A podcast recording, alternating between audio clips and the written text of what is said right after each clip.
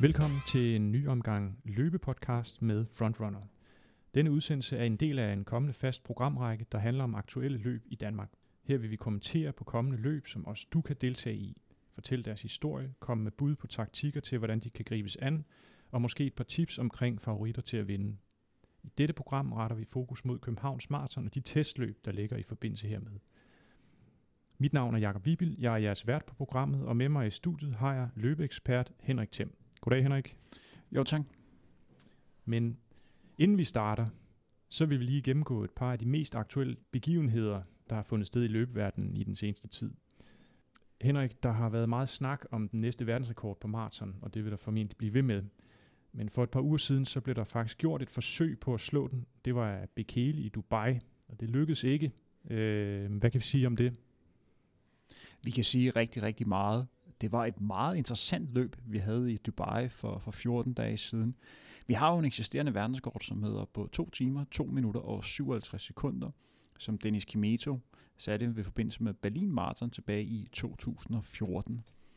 Ved årets Dubai Marathon, der havde Bekele meldt ud, at den rekord ville han gerne smadre.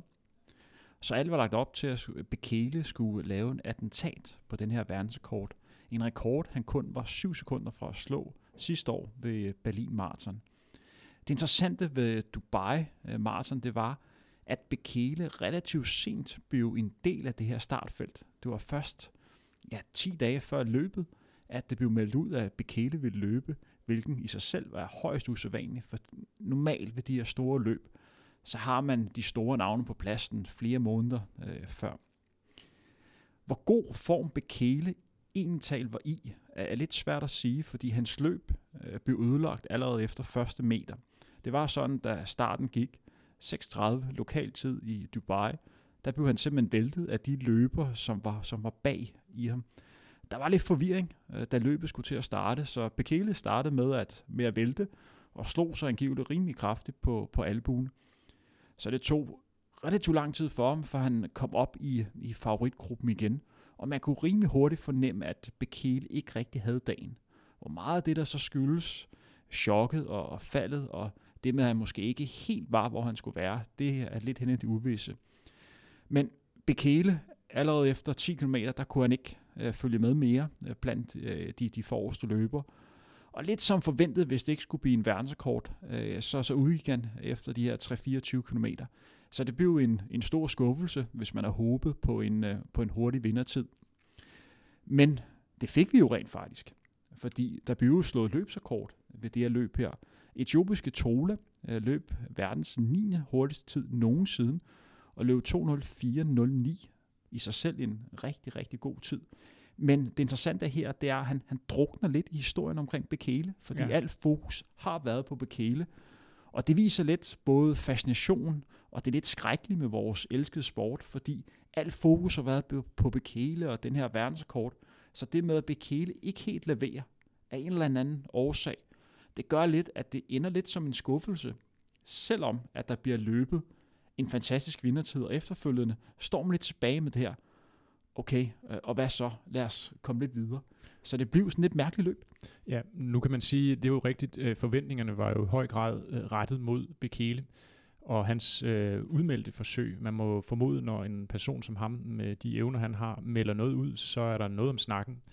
Derfor så er det jo også øh, interessant bagefter at kigge på, hvorfor gik det så ikke? Og der kan man så tydeligvis konstatere, at han har et fald i starten af løbet meget tidligt, som du nævner hvor meget kan det betyde egentlig? Altså jeg tænker 42 km, et fald, du rejser dig op og, og, og kæmper videre. Er det, har det så stor betydning? Er det det, kan det, forklaringen? Det kan have rigtig stor betydning. Jeg har selv oplevet blandt andet uh, forbindelse med øh, VM i halvmarathon her i København, hvor jeg også har løbet en meter, så blev jeg også, også væltet. Uh, og det ødelagde meget af mit løb. Jeg tror ikke, jeg alligevel har haft verdens bedste løb, fordi jeg havde lige været syg op, uh, op til det løb. Men hvis man slår sig, hvis man kommer lidt uheldigt ind i løbet og skal bruge mange kræfter på at, på at komme op øh, igen og hente de, de første løber, så kommer man ud af rytmen. Allerede fra starten af får man den der lidt negativ indstilling til tingene, og det gør bare, at i stedet for at man skal have den gode fornemmelse, have den der følelse af vinderlejre og overskud, så bliver det rent taberlejre for, for første meter. Og så kan en maraton være vanvittigt langt. Også selvom man kan løbe det omkring to timer? Også selvom man kan løbe det omkring to timer. Man, er, man har set eksempler på, blandt andet øh, ved det sidste VM halvmarathon, hvor vinderen Cambora også starter med at, at vælte, og han ender faktisk med at, at vinde løbet efter et fabelagtigt øh, race. Så det kan godt lade sig gøre. Men hvis han har slået så meget, så er det jo selvfølgelig en kæmpe øh, hemsko. Og så skal det også lige siges, at de pacemakers, som var sat til at sætte tempoet, de ikke gjorde deres opgave øh, godt nok, fordi de løb som nogle 14-15-årige, der var ude at løbe deres første løb nogensinde. De hamrede igen i starten, så de lå til at løbe sub 2 de første 8-10 øh, km. De kom alt for hurtigt ud. Og det vil sige, at Bekele skal jo bruge sindssygt mange kræfter for at hente de her løber igen her. Ja. Så man kunne bare se, at alle løberne gik jo også bare æskekolde øh, mod slutning. På nær Tola, han gik kold, men ikke lige så meget kold som de andre. Men det vil sige, at vi har et løb her, hvor der bliver annonceret, vi sætter en verdensrekord, så alle er under pres. Øh, man kan så sige, at der er selvfølgelig et pace hold, fordi ellers kan sådan noget dårligt lade sig gøre, men de kan simpelthen ikke styre sig. Er det kutumen, at man sætter nogle uerfarne folk ind, eller er de bare øh, er det stedet dem til hovedet, at de er med i noget stort her, og så glipper det hele? Har det også en, en betydning for, for udfaldet her? Først og fremmest, så er det værd at fremhæve, det ikke det nemmeste ting at være pacemaker, det er øh, de her tempier. Det er rigtig gode løber, der ligger og, og skal trække øh, bekele øh, mod den her verdensrekord. Du skal, du skal løbe en halvmarathon øh, i øh, 1.01, øh, før det kan lade sig gøre. Det er de færreste, der, der kan det. Det er virkelig ikke mange løbere øh, i, i verden, der har niveauet til det. Og dem, der har det, der er også mange af dem, som også har egne personlige interesser. Og det er et svært erhverv, det der med at ligge en, en stabil hastighed. Og der er ingen tvivl om, at når fokus er så meget på den her verdensrekord her, øh, så de er jo også tændte. Altså, de er også godt klar over, at de skal ud og levere. Så derfor off, oplever man ofte, at det lige kommer til at gå lidt for hurtigt. Også for rutinerede løber. Man har set blandt andet en af de mest legendariske løber overhovedet, og en virkelig løber, der øh, virkelig, øh, må man formode, kan det der med at løbe stabil hastighed. Haile Gebrselassie, da han var har i forbindelse med London Marathon for et par år tilbage, der kom man også alt for hurtigt ud. Øh, så det er jo ikke første gang, man har set det, men det er bare vigtigt, at man holder igen på, på et maraton i starten, ellers så kan løbet hurtigt være afsluttet. Ja. Fordi regningen kommer, og den er rigtig hård. For de ikke at vide, øh, når man sætter det her hold, for det gør man vel. Man sætter jo et hold, øh, eller Bekele sætter et hold, eller hans sponsor gør, øh, og siger, jamen hvis du vil slå en verdensrekord, og, og, og vi skal bruge noget krudt på det her, så får du nogle folk med dig. Så får de ikke at vide, at jamen, det er Bekele, det handler om, eller, eller er det sådan lidt øh, mere anarki i virkeligheden? Øh, man ser det også nogle gange i cykelverdenen, at der er en kaptajn på holdet, men hvis han ruster lidt for meget, så, så, så sker der ting og sager i, i kulisserne. Nå, men der er ingen tvivl om, at de løber der med er godt klar over, at det er Bekele, der er stjernen. Det her løb handler om, at Bekele skal løbe en hurtig tid. Men de har også deres egne interesser. Der er jo masser af kampe, som man ikke rigtig lægger til. Der kan jo være nogle af hans landsmænd, der tænker, for eksempel Tola, der endte med at vinde løbet. Han fik jo medalje sidste år til OL øh, på 10.000 meter. Det er hvad han tænker, okay, jeg kan da godt smadre ham med Bekele. Hvorfor skal jeg være med i et løb, hvor der så meget er fokus på ham? Jeg vil da løbe min egen chance. Så der er sådan de her mange kampe, som man ikke rigtig, øh, ikke rigtig kan lægge mærke til, uden at man er, man er inde i gamet. Det jeg også synes, der er kritisabelt her, det er jo, at, at videoklip efterfølgende kan man jo se, at Bekele er jo relativt lang tid nede i, i jorden. Vi har jo nok den, den bedste langdistansløber overhovedet igennem tiderne. Hvis han vælter, så synes jeg godt lige, man kan have lidt respekt for legenden lige at stoppe lidt op og sørge for, at han kommer op på benene igen. Fordi i Dubai Marathon, der er mange af dem her, der er sådan er semi-motionister. De kan godt lige øh, vise lidt respekt. Det er jo ikke sikkert, de ved det, men hvad med øh, selve løbssetupet? Altså, øh, når sådan noget overhovedet kan ske, at, så må det jo skyldes, at der et eller andet sted er en, noget kaos i selve starten, og starten er jo ja, man skulle ikke tro det, men i maraton er det jo faktisk vigtigere end sådan lige umiddelbart, øh, man, man forestiller sig på en, på en, på en lang distance. Øh, så, så kan man, er der noget der, man kan sætte en finger på? Det, der sker, det er, at det kommer som en overraskelse for løberne, at øh, starten går, øh, da den gik. De var simpelthen ikke klar på det. Og det gør, at de løber, der står i anden og tredje led, de kommer simpelthen for hurtigt frem. Og det gør, at dem, der står forrest, som Bekele gør, altså de bliver skubbet og, og væltet. Og det er simpelthen, fordi det ikke er kommunikeret klart nok ud, hvornår løbet starter. Og det er jo selvfølgelig en fejl. Og om det så er arrangørerne, der ikke er gode nok til at signalere, nu har vi 30 sekunder til start, nu har vi 10 sekunder til start, eller løberne ikke rigtig kører efter. Det må man have lidt det uvisse, men det her må jo ikke ske. Øh, det er jo en, en fadese øh, ved så stort løb som Dubai Marathon. Ja, det betyder jo i hvert fald, at Bekele efter 10 km sakker så meget bagud, og han egentlig også som forventet, hvis, hvis, hvis det lå sådan på det tidspunkt i løbet, udgår helt efter et, et par 20 kilometer. Øh, derudover, og det, og kan man sige, Bekele han gemmer jo så måske noget til et senere løb, i stedet for at, at, at, at løbe sig helt ud. Men når han stiller op til sådan et løb her, øh, løbspræmier og, og verdensrekordpræmier og sådan noget, det kan han jo vinke farvel til, men han er vel et eller andet sted sikret øh, alligevel. Han får jo selvfølgelig startpenge for at stille op. Bekele er et kæmpe navn, så bare det at kunne melde ud, at Bekele er til start, det er jo en, en kæmpe ting for øh, Dubai. Øh, Dubai er har en nær forbindelse med, øh, med Etiopien, og de bedste etiopiske løbere har, har løbet der igennem, igennem mange år. Det startede for 10 år siden, hvor de begyndte at have Haile Gebrselassie med, og derefter er det blevet sådan et kæmpe løb for de her etiopiske løbere. Bekele meldte jo også ud relativt, øh, ja faktisk samme dag, som det blev meldt ud, han skulle løbe Dubai Marathon. Han også løber London Marathon i, øh, i slutningen af april. Så det er jo det næste mål for ham. Det er jo at komme ind og, og vinde London Marathon, og måske også prøve at se, om han, kunne, han kan slå verdensrekorden der. Det med, at han ikke leverer i Dubai som håbet, det gør jo bare, at London bliver endnu mere interessant, fordi det er jo ikke givet på forhånd, at han vinder London Marathon, fordi det er godt nok et tæt pakket favoritfelt, vi har der. Det bliver action -packed. det bliver virkelig drama. Hvis man elsker maratonløb, så skal man se det løb der. Ja, man kan jo også sige, øh, som vi er inde på her, at øh, i et maratonløb, der betyder cyklen utrolig meget, og hvis det lille, forholdsvis lille uheld, han har i starten, er det, der gør, at han falder ud i selve løbet, øh, så kan man så også spørge sig om det, at han så melder noget ud her, som ikke bliver opfyldt, om det sætter sig i forhold til hans løb i London, altså så det giver ham simpelthen et knæk på en eller anden måde. Øh, tror du, at, at det kan selvfølgelig kun være spekulationer, men, men hvordan vurderer du den situation? Man skal ikke undervurdere det mentale i det her. Bekele sætter sig selv under kæmpe pres, når der bliver meldt ud, at man går efter verdensrekord. Det er en, en god verdensrekord, vi har på maraton. Vi snakker om, at han skal løbe 42 km i træk med et pace, der ligger under 2,55 per kilometer. Det er rigtig, rigtig hurtigt øh, tempi. Jeg er godt klar over, at vi har en løber her, der har verdenskort på 5.000 meter og 10.000 meter, så han er vant til at virkelig kunne levere på topplan. Men et maraton er anderledes, fordi du kan bare tænke meget, meget mere, end man kan på de her baneløb. Det er rigtig meget bliver afgjort øh, i det mentale. Og hvis han på forhånd har været en lille smule usikker på, om det her kunne lade sig gøre, måske ikke har følt sig 100% klar, måske har sovet dårligt, måske ikke helt har, har spist øh, godt nok, så kan det være sådan en ting, der gør, at, øh, at det her det, det simpelthen bare knækker, og han simpelthen ikke kan komme tilbage igen. Om det så bliver brugt som motivation Øh, til at kunne leve endnu stærkere, eller øh, bliver brugt ja, ikke så konstruktivt, nemlig at han begynder at blive bekymret.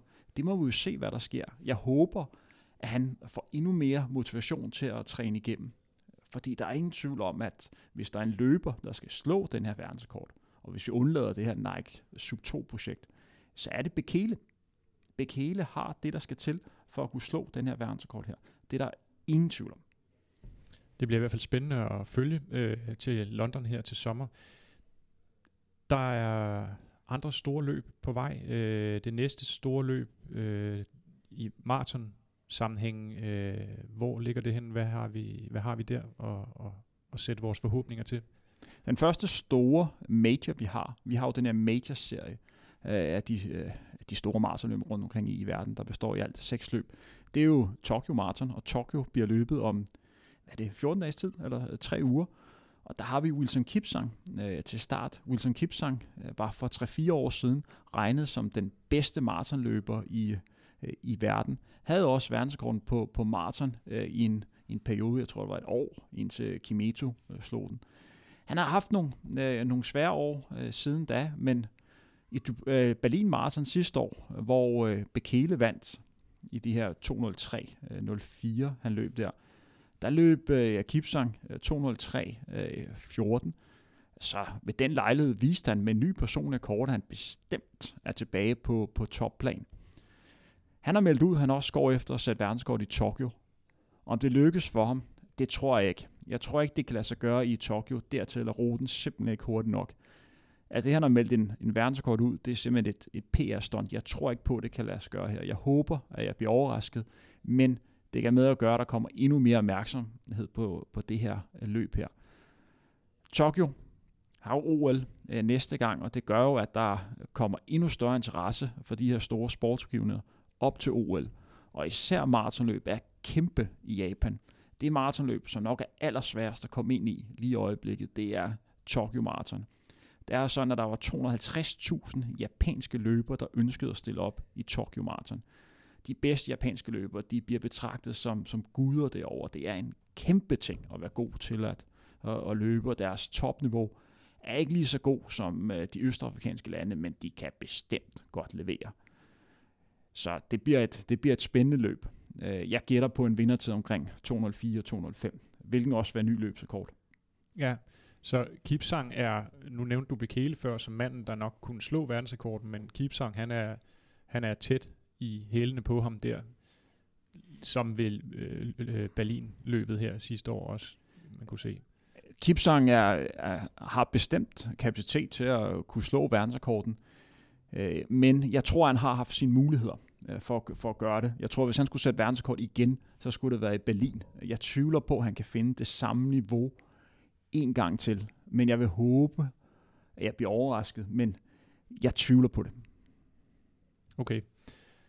Syv maraton, syv dage, syv kontinenter. Hvis det lyder interessant for noget, nogen, så er der noget, der hedder World Marathon Challenge, øh, og det er et meget eksklusivt øh, løb og felt, øh, som er svært at komme med i. Det er også en, en svær begivenhed at gennemføre, øh, tænker jeg.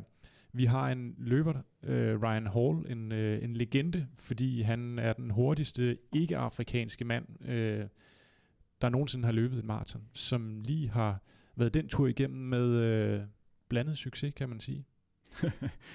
Ryan Hall var en rigtig, rigtig interessant historie. Øh, Ryan Hall har jo været fremme en del år.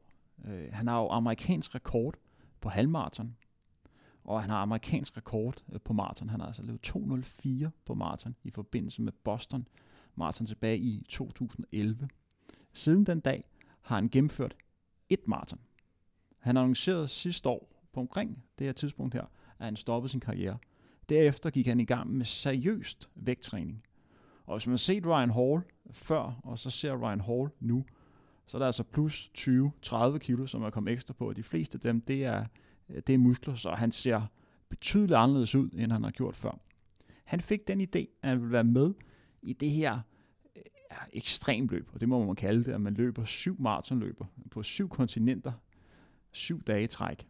Og det skulle sådan være afslutningen på hans løbekarriere. Han ender med at løbe det sidste maratonløb på lidt over 5 timer. Når man har løbet 6 dage i træk, og det her det er den syvende, så er det i sig selv, at man gennemfører maraton er flot. Men når vi snakker om en løber, der har det topniveau, som Ryan Hall har, så det er altså en lidt mærkelig måde at slutte sin elitekarriere på, hvis man kan kalde det øh, eliteløb, med at løbe sit sidste maraton på lidt over 5 timer. Så det er en meget speciel afslutning, han får. Øh, det må være en, en meget mærkelig fornemmelse på ham, fordi når man har løbet så stærkt på maraton, så vil det altid være på dig som en eller anden form for klistermærke. Han skal altid forholde sig til den tid. Det er også en, i sig selv en lidt speciel betragtning, at en løber øh, lige pludselig begynder at prioritere at tage kilo på. Øh, det plejer at være det modsatte, der er tilfældet, så her der får man jo ligesom den, den direkte øh, indvirkning på det øh, set i løbet. Hvis han har løbet omkring to timer, og så lige pludselig ligger og løber omkring 5 timer, så, så det er det 20 kilo koster. Ja, så kan man så begynde at sige, hvor meget har han trænet det sidste år. Jeg tror ikke, han har løbet så vanvittigt mange kilometer, og jeg, altså, har han løbet igennem øh, på det sidste, sidste maraton her. Det kan man også stille spørgsmålstegn med. Øh, men det er stadigvæk relativt, undskyld mit sprog, men det er, det er lang tid, han er ude på det her maratonløb her. En hurtig amerikaner, øh, der hurtigt tager mange kilo på i vægt, øh, muskelmasse. i mine øjne lyder det jo også som en, der ligesom har været ude i nogle ekstremer. Øh, siger det dig noget, eller er det, er det noget, du, øh, du tænker også øh, i den sammenhæng, eller er det bare et sjovt kuriosum? Jeg tror, i forhold til, til Ryan Hall, så skal man tænke på, at der er en løber, der er, har været så dedikeret til, sit, øh, til sin sport. Når han først har indset, okay, det her det er slut, så har han brug for et andet mål. Og så tænker han, nu har jeg været så tynd i så mange år, nu har jeg godt tænkt mig at være, være større. Og så tror jeg bare for Ryan Hall, når han går ind i noget, så går han ind i, i tingene 100%. Så det vil simpelthen sige, at han har gjort alt, hvad han kunne, for simpelthen at, at prøve at blive, øh, altså blive så stor rent muskelmæssigt som muligt. Så jeg tror ikke, at vi snakker om øh, doping eller andre ting. Jeg tror bare, at han har, han har set, hvad der kan lade sig gøre. Og så er han gået lige til grænsen øh, ud for det. Øh, så, så han er bare en mand, øh, der er for ham at enten eller. Okay. Vi bliver også lige nødt til at følge op på vores øh, tidligere udsendelse, som vi havde om VM Cross. Øh, den udsendelse lavede vi for cirka en måned siden, og det var lige efter, at øh, det internationale atletikforbund og Aarhus havde annonceret, at VM Cross kommer til Aarhus i 2019. Det er jo i sig selv en kæmpe begivenhed, der nok skal kaste fokus på selve cross-disciplinen, men i skyndingen, der glemte vi helt at nævne, at der faktisk allerede er nogle cross-tiltag herhjemme. Øh, vil du kommentere lidt på det, Henrik? Ja, vi fik rigtig god respons på vores udsendelse om øh, VM i cross, og det er vi selvfølgelig glade for. Det vi også har, øh, har fået at vide, det er, at man allerede nu gør rigtig meget for at promovere cross. Blandt andet har man en cross-serie i forbindelse med DGI, som, øh, som kører rigtig godt. Blandt andet på Fyn og i, i Sønderjylland og øh, Nordjylland er der rigtig mange deltagere til de her løb her, og det er jo, det er jo meget positivt. Derudover har man også lavet en, en stor øh, hvad kan man sige, protogruppe, en styrelsegruppe, som arbejder målrettet mod at lave det bedst mulige arrangement øh, til VM i Cross. Og, og det synes jeg er rigtig positivt, at man der nu er begyndt at, at arbejde målrettet øh, mod det her. Vi var også lidt usikre på, hvorfor det ene tal blev i Aarhus. Øh, og det vi også fået svar på, det er, at det slet ikke været på tale, at man skal være i København. Øh, man har hele tiden kun haft fokus på Aarhus. At det skulle være, være stedet, hvor man skulle lave det her cross, fordi man, man ved, at man har rigtig gode forhold til at gøre det i Aarhus. Øh, og det er jo altså grundlæggende er rigtig godt, at der sker øh, sådan nogle positive ting her. Og man har også besluttet nu for Dansk Atletikforbund, at man vil sætte et hold øh, til VM i cross allerede i år i Uganda, øh, der foregår i, i slutningen af marts. Øh, og vi er lidt usikre på det. Vi sad og snakkede om det, før vi, øh, vi startede for den udsendelse, så man vil sende både et herre- og damehold. Så vidt vi var orienteret, så vil man sende øh, ja, øh, to hold afsted. Det lader til det, øh, hvis man kigger på DAFs øh, hjemmeside, så er der nogle udtalelser, der tyder på, at man vil prioritere at få to hold afsted. Der vil selvfølgelig være nogle udtalelsesløb inden, hvor man kigger på, og, og det er klart, hvis ikke man kan finde nogen og sende afsted, så gør man det jo nok ikke. Men det lyder til, at der kommer kommer to hold afsted. Og det er jo rigtig godt. Først og fremmest for de løber, der bliver udtaget, en, en fed, fed oplevelse. Det er jo et vanvittigt stort løb, de får lov til at være med i. Derudover skal jeg så lige nævne, at VM i cross, især i år Uganda, du skal være i form. Hvis du ikke er i form, så får du tisk. Der bliver løbet så hurtigt til VM i cross. Så de løbere, skal, der bliver udtaget, skal vide, okay, det bliver en fed, fed oplevelse, og noget, jeg måske ikke får lov til at opleve igen, men jeg skal godt nok være i form for der bliver løbet vanvittigt hurtigt dernede i Uganda. Så du skal virkelig være den bedste udgave af dig selv. Du skal virkelig være en gazelle på dagen, ellers bliver det en hård omgang. Men jeg synes, det er fedt, at man udtager et hold, som man kan give løberne ja, en lidt indblik i, hvad det vil sige at være, øh, at være med på det her plan her. Og nu skældner man jo lidt mellem lang cross og kort cross, øh, så bare lige for at opsummere i, i Uganda VM. Vi taler en distance der, på... Der er kun én. Nu har man øh, tidligere var der sådan, at der var kort cross en 4 km og en lang cross, der enten var 10 eller 12. Nu har man kun én distance, og det er, øh, det er 10, 10 øh, eller 12 km cross, så den korte den er udgået, så der findes kun én, øh, én distance. Og det er så både for, for herrer og damer. Og det bliver en kæmpe begivenhed i Uganda. Man er, altså, det er jo nationalsporten dernede, så det vil være der vil være super mange tilskuere. Der er ingen tvivl om, at man vil få et kæmpe opgør mellem Etiopien og Kenya. Altså, det bliver et, et fedt arrangement. Jeg kunne forestille mig, at der kommer 60 60-70.000 mennesker, der står og kigger på det. Så, så det skal nok blive fedt. Det er der ingen tvivl om. spændende, og det er, øh, så vidt jeg ved, øh, den 26. marts. Øh, så hvis man er interesseret, så må man følge med på diverse øh, digitale sociale medier og, og, og se, hvordan det går dernede. Vi skal også så nok selvfølgelig sørge for at, at følge så godt op på det, som vi kan. Det vi skal bruge mest tid på at tale om i dag, det er hele setupet af forberedelser og testløb, der er omkring Københavns Marathon. Øhm, Henrik, det er Sparta, der arrangerer til Nord Københavns Marathon, som jo ubetinget er det største maratonløb herhjemme. Øhm, er det ikke nok med et maratonløb? Altså hvorfor er det en god idé at lave alle de her testløb? Jeg synes, det er en rigtig god idé, at man prioriterer at stille op i løb op til et maratonløb. Først og fremmest er jeg sikker på, at en ting, som går igen for alle konkurrencemennesker, alle løbere, der træner mod et specifikt mål, der er det det der med at hele tiden holde sig selv til ild. Det der med hele tiden at måle og veje, hvor er det, jeg står henne?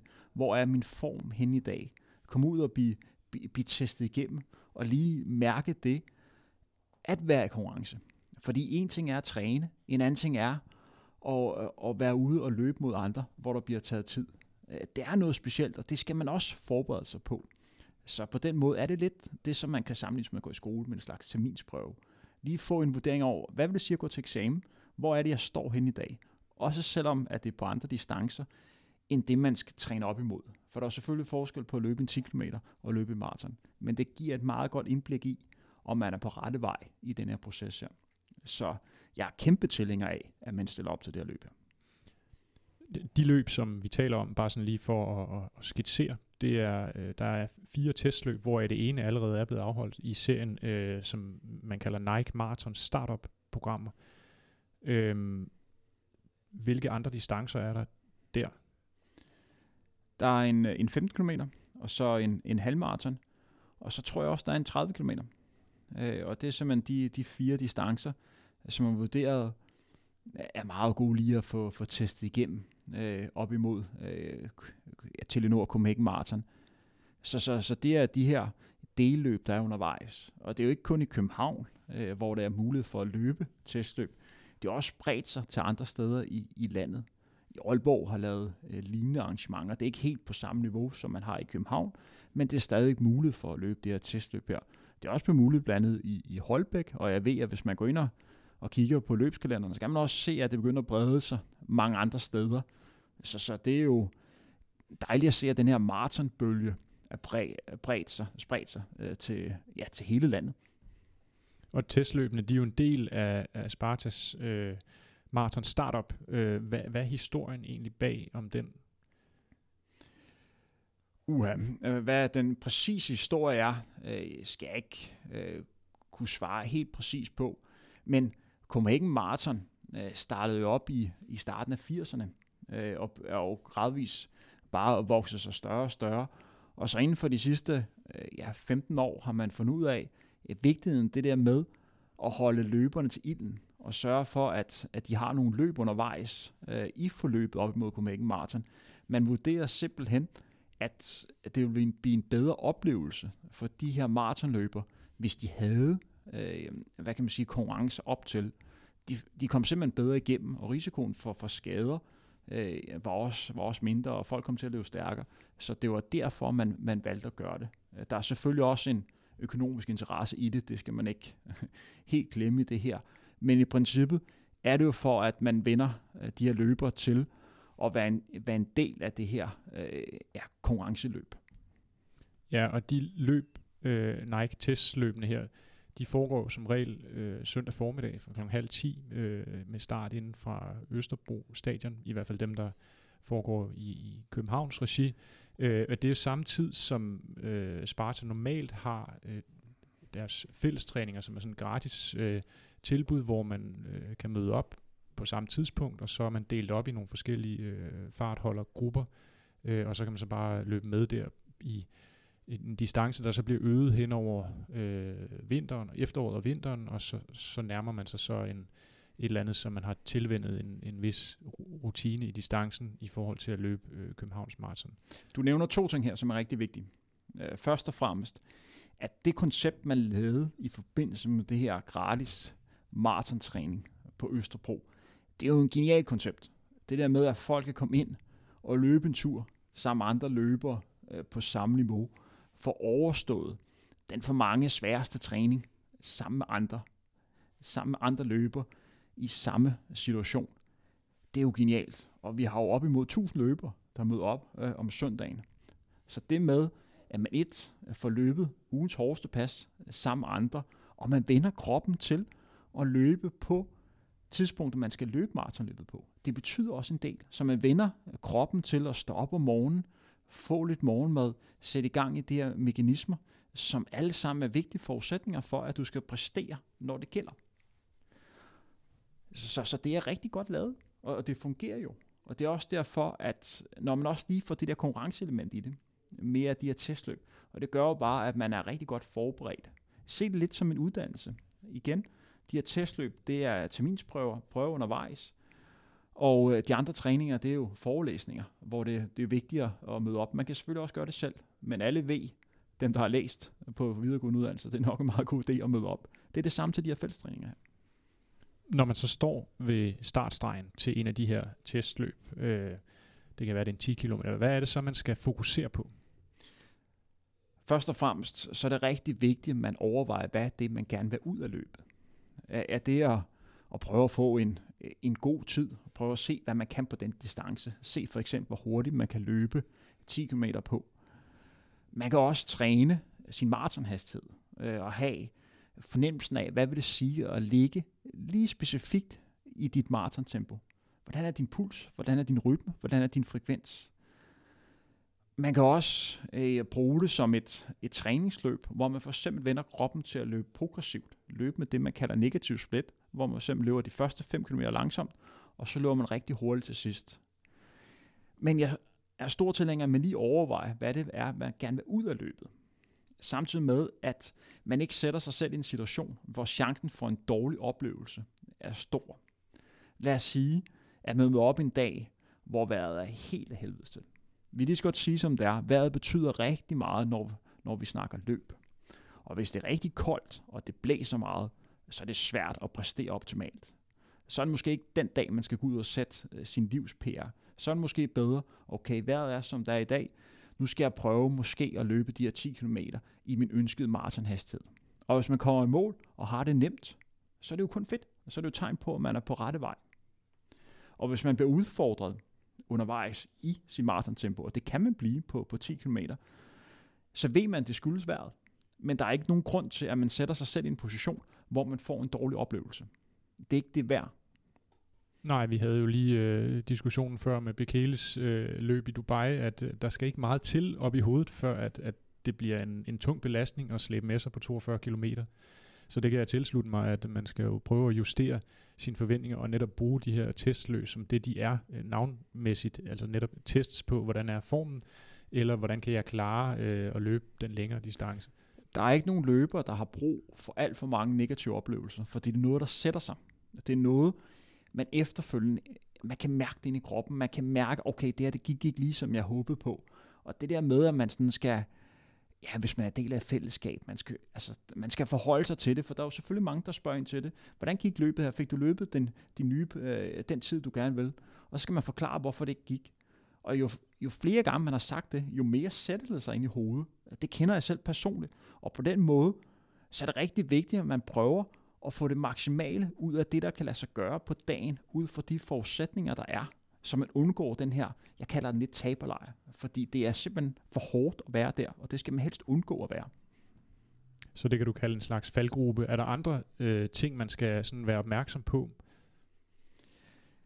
Der er jo selvfølgelig en, øh, der er jo selvfølgelig, igen når vi snakker, snakker vejr og vind, øh, så er det jo det der med, at man skal jo selvfølgelig også passe på med, at man bliver skadet undervejs. Øh, det kan jo være, der kan jo være islag, det kan være, det kan være glat, øh, og hvis man øh, genbelaster kroppen, måske på et tidspunkt, hvor man ligger i hård træning, eller har haft et sygdom i kroppen, eller haft arbejdsstress, eller andre ting, der går og påvirker, så skal det måske ikke der, man skal gå ud og, og virkelig prage igennem. Så skal man holde igen. Og igen hele tiden være i stand til at kunne træffe øh, de rigtige beslutninger. Fordi som sagt, det her det er en terminsprøve. Men det er jo ikke øh, Det er altafgørende. Så hvis der er ting i træning undervejs, der indikerer, okay, det er måske ikke mest hensigtsmæssigt at løbe det her løb her, så mød op og måske holde lidt igen, og så fokusere på at være klar til næste træning. Det er rigtig vigtigt i en maratonforløb, at man altid kun kigger frem mod det næstkommende pas, så man altid tænker, mm, hvordan kommer jeg bedst muligt igennem det her pas her? Hvordan gør jeg det her til den største og bedst mulige oplevelse? Når man har gjort det, så kan man sætte et stort hak, og så fokusere på næste træning. Jo flere af de her positive oplevelser, jo større chancer er der for en, for en succes, når maratonløbet løber. Og så er der lige det her med, når vi er i, i februar måned, som vi er lige i øjeblikket, det er hårdt at være løber. Øh, det er hårdt at skulle løbe rundt i kulden. Det er hårdt at skulle træne i mørket. For langt de fleste kommer ud, enten meget tidligt eller meget sent. Man har meget tøj på. Og ja, det er bare ikke det samme, som når man ligger og løber om sommeren. Nej, øhm, men man skal jo derud alligevel. Altså, hvad er det ved, ved den her vintertræning, som er vigtig? Hvordan er det, man lægger sin træning? Øh, hvad er det, man har øh, vægt på sådan mere overordnet i, i, i løbet af vinteren, hvis man har et forårsløb, eller et efterårsløb for den sags skyld, men der kan man sige, der bliver det så sommeren. Lad os sige, at vi har Telenor Copenhagen Marathon, man, man træner op imod. Så det, der er jo rigtig vigtigt lige nu, det er, at man får komme ud og få løbet øh, en del mængde, komme ud og få en, en del tid i, i løbeskoen, eller løbeskoene. Det, der også er rigtig vigtigt, det er, at man er opmærksom på, at man træner om vinteren. Altså det med, at man for eksempel ligger og løber i 5.0 hastighed, som er tempo, som mange ligger og løber i. Det svarer nogenlunde til, at man ligger og løber i 4.45-4.50 om sommeren, fordi forholdene på det tidspunkt simpelthen er bedre. Så man skal ligge og løbe lidt langsommere om vinteren på mange af sine ture, for, fordi der er bare kæmpe forskel på at ligge og træne om vinteren og om sommeren. Så, så, så det er først og fremmest det, man er opmærksom på. Der skal være forskel på den hastighed, man ligger og løber i nu, og så til sommer. Og så er der også meget med at have fokus på at komme ud og løbe nogle, nogle lidt længere pas, hvor man har fokus på at have lidt længere strækninger, hvor man måske ikke er pulsen helt oppe, men måske ligger på sådan øh, ja, 85-90 procent. Så man har øh, altså, øh, ja, den her lange, stabile øh, periode igen, så man får den her, den her grund, øh, grundopbygning. Øh, sammenlignet lidt igen med at bygge en hus. Det, man skal bygge nu, det er alt fundamentet. Øh, det er hele konstruktionen til huset. Og så kan man senere begynde at bygge øh, alt det, man kan se uden for taget og vinduerne og det hele. Men du bliver nødt til at have fundamentet bygget op. Og så skal man også være opmærksom på, for ja, fordi vejret er, som det er, hvis du rammer en dag, hvor det ikke rigtigt kan lade sig gøre at træne det, man gerne vil, så skal man bare acceptere, okay, tingene er som der er i dag, jeg prøver at komme bedst muligt igennem. Måske kan gennemføre passet, måske er det bedre at lade være, eller udskyde det til i morgen. Man, man kan jo på nettet blandt andet google sig hurtigt frem til, at der findes uh, træningsprogrammer, sådan bliver jeg klar 12 uger på et maraton osv. osv. Kan du ikke bare springe alt det her sure, mørke øh, vinterslid over, og så, og så sige, at jeg tager sådan et program der, og når det begynder at blive lidt lunere, så går jeg i gang. Hvor, hvorfor, hvorfor kan man ikke bare gøre det? I princippet kan man godt gennemføre en maraton, øh, hvis man ikke har mere end sådan tre måneder til. Alt afhænger selvfølgelig af ambitionsniveauet. Og jo mere træning du har i benene, jo større chance er for, at du får et godt resultat. Jeg bliver nødt til at anbefale, at man får trænet i løbet af vinteren. For det jeg typisk oplever, det er, at hvis du ikke får trænet ordentligt, og hvis du ikke får trænet øh, med en ordentlig kontinuitet her om vinteren, så sker der her, når man kommer ind i marts måned, og også en gang i april, når vejret begynder at blive bedre, så bliver man, man bliver fuldt af endorfiner, man har mindre tøj på, og nu skal man ud og give en gas. Og hvis du ikke har fundamentet, hvis du ikke har løbekilometerne, øh, så vil du, har du rigtig stor chance for at blive skadet. Fordi du simpelthen ikke, kroppen er ikke klar til at komme ud og løbe stærkt. Det tror den er, men det er den ikke. Og så får du bare et dyk igen. Og så kan man tabe rigtig meget. Så på den måde er det en god investering at komme ud og løbe nu. Det er der, hvor de, øh, de bedste resultater øh, skabes. Du vinder ikke din sejre her, men det er her, du sørger for, at det kan lade sig gøre. Ja, så man kan sige 12 uger før det er sidste øjeblik, og hvis der så kommer en skade der, så, så er du lidt på herrens mark, og måske bliver du nødt til at aflyse dit, øh, dit løb, eller, eller i hvert fald øh, er det, er det ikke sikkert, at du får en særlig god oplevelse. Alt skal gå rigtigt, hvis du starter 12 uger før. Og øh, der er ikke meget, der skal, øh, der skal til, for det går, går galt. Øh, men alt afhænger selvfølgelig af ambitionsniveauet. Og hvis ambitionsniveauet er at gennemføre, og man vil tage den tid, som det kræver, så kan man godt gøre det om 12 uger. Men hvis du har et tidsmål, og hvis man har nogen, man gerne vil slå, for eksempel, så er det meget godt, at man starter øh, lidt før. Det er der chancen for et resultat er bedst muligt. Mange har jo et tidsmål, øh, og hvis man går i gang med vintertræning, så kan der jo være 8-9 måneder, før man skal løbe sit løb. Øh, hvordan holder man styr på alle de her, øh, altså hvordan tilrettelægger man det der øh, med at skulle ud og løbe de mange kilometer? Man skal vel stadigvæk også have lidt fart på en gang imellem og sådan noget. Hvad, hvad, altså, hvad, hvordan skal man gribe, gribe det an? Det er et rigtig godt spørgsmål. Øh, jeg synes, øh, at 80% af ens træning skal være mængdetræning. Øh, det var at have fokus på at komme ud og løbe en masse, en masse kilometer, en masse rolige kilometer. Og jeg er også tilhænger af, at man i meget af den tid ligger og løber langsommere end for eksempel ens maratonhastighed. Det er simpelthen for hårdt for kroppen at ligge og løbe i ens maratonhastighed eller hurtigere. Også selvom ens niveau ikke er, ikke er særlig højt, så vil jeg stadig anbefale, at man løber langsommere. Prøv at tage pulsmåler på, så vil I kunne se, hvor meget jeres krop stadigvæk bliver presset. De sidste 20 procent, der er der så ja, 10 procent af dem, der kan måske være, være tempotræning, og så er der 10 procent, som er intervaltræning. Og det er jo klart, at jo længere distance man løber, jo mere skal der jo være fokus øh, på at komme lidt op øh, i distancemæssigt rent øh, intervaltmæssigt. intervalmæssigt.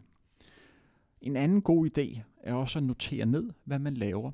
Lave en slags træningsdagbog for sig selv, så man simpelthen kan holde styr på, hvad var det lige, jeg lavede den her uge her? Hvad var det, der fungerede, og hvad var det, der ikke fungerede? Når man så skal bygge, øh, bygge på på træningen, så kan man altid gå tilbage og se, okay, hvordan var det nu, jeg trænede der? Hvordan var det nu, jeg havde det? Og så er det jo sådan ikke nemt, men det er til at have med at gøre lige at skrue på de her 7-8%, som man anbefaler i forhold til at kunne øge sin træning, uden at øh, risikoen for skader er for stor. Så på den måde kan man øh, lige bygge på. Hvis man ikke noterer, hvad man laver, så hvis der går noget galt, så er man lidt på herrens mark, fordi man ved ikke rigtigt, hvad der er årsagen til, at ting mislykkes. Så det også hvis man skal have øh, hjælp af en, en træner eller en behandler, hvis der, hvis der opstår en skade, så er det altså en god idé, at man kan medbringe sådan en træningsdagbog, hvor man har fuldstændig styr på, hvad man, hvad man laver. Øh, det er en, en rigtig god investering at lave for sig selv. Det tager jo ikke så lang tid lige at notere ned, hvad man laver. Og nu siger du skrue på din træning med en 7-8 procent.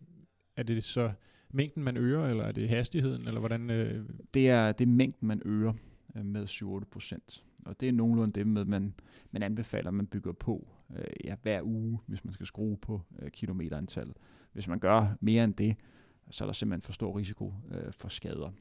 Øh, jeg er godt klar over, at der er nogle individuelle tilfælde, hvor snakken er lidt anderledes, men det er nogenlunde der, hvor vi ligger.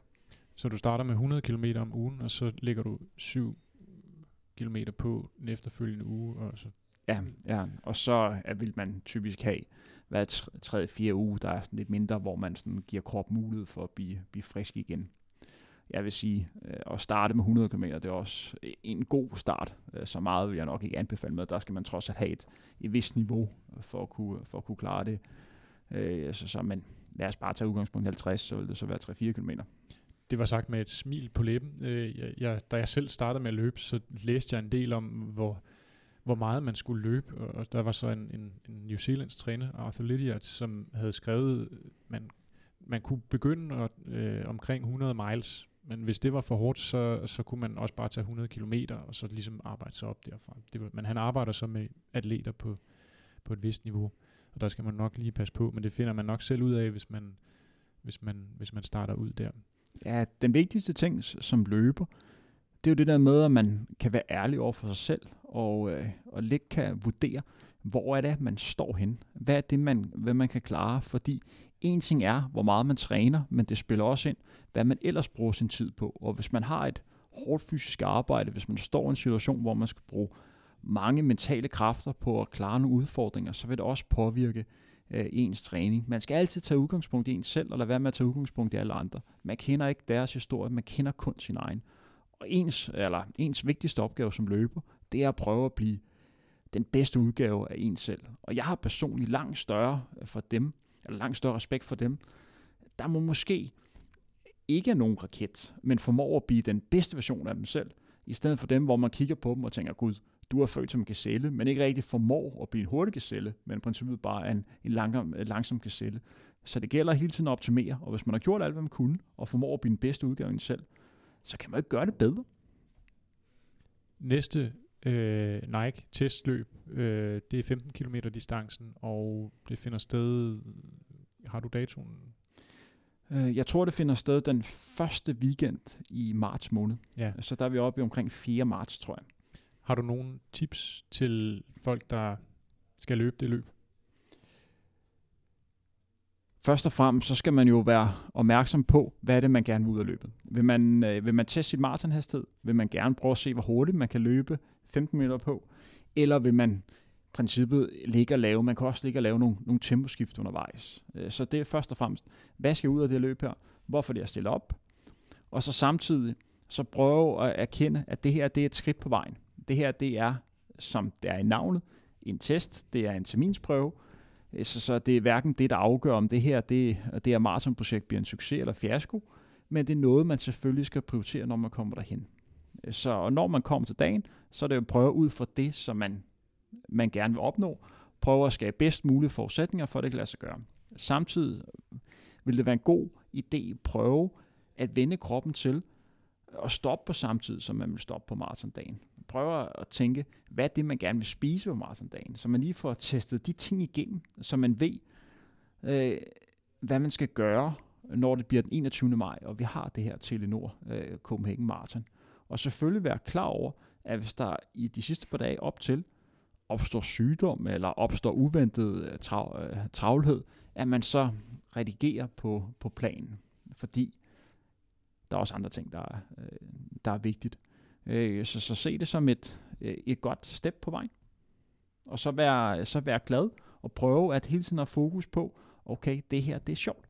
Det her det er en fed oplevelse. Fordi det, der også sker omkring 4. marts, det er, at vi begynder at komme i en periode, hvor det begynder at blive mere og mere lyst, og, og vi kan også, eller lad os håbe, at det også begynder at blive, blive varmere. Og det gør, at man begynder lige pludselig at blive fyldt med en masse energi, fordi det er en hård periode, øh, vi er inde i lige nu øh, rent, rent træningsmæssigt. Og det er jo helt klart den, den hårdeste periode, fordi det mentalt er så hårdt øh, at komme ud. Og det, skal, det bliver kun bedre. Og i min optik er det langt hårdere at træne op mod maratonløb, end det er at gennemføre et maratonløb. Det er nu her, man bliver, man bliver testet. Og det der med, at man skal ud en, en, en mandag morgen og komme ud og løbe måske klokken 6, når man er dødtræt, og det er mørkt, og puha, det er hårdt at komme igennem. Rent mentalt, at det er en langt større bedrift at komme i gang, end det er på selve løbsdagen.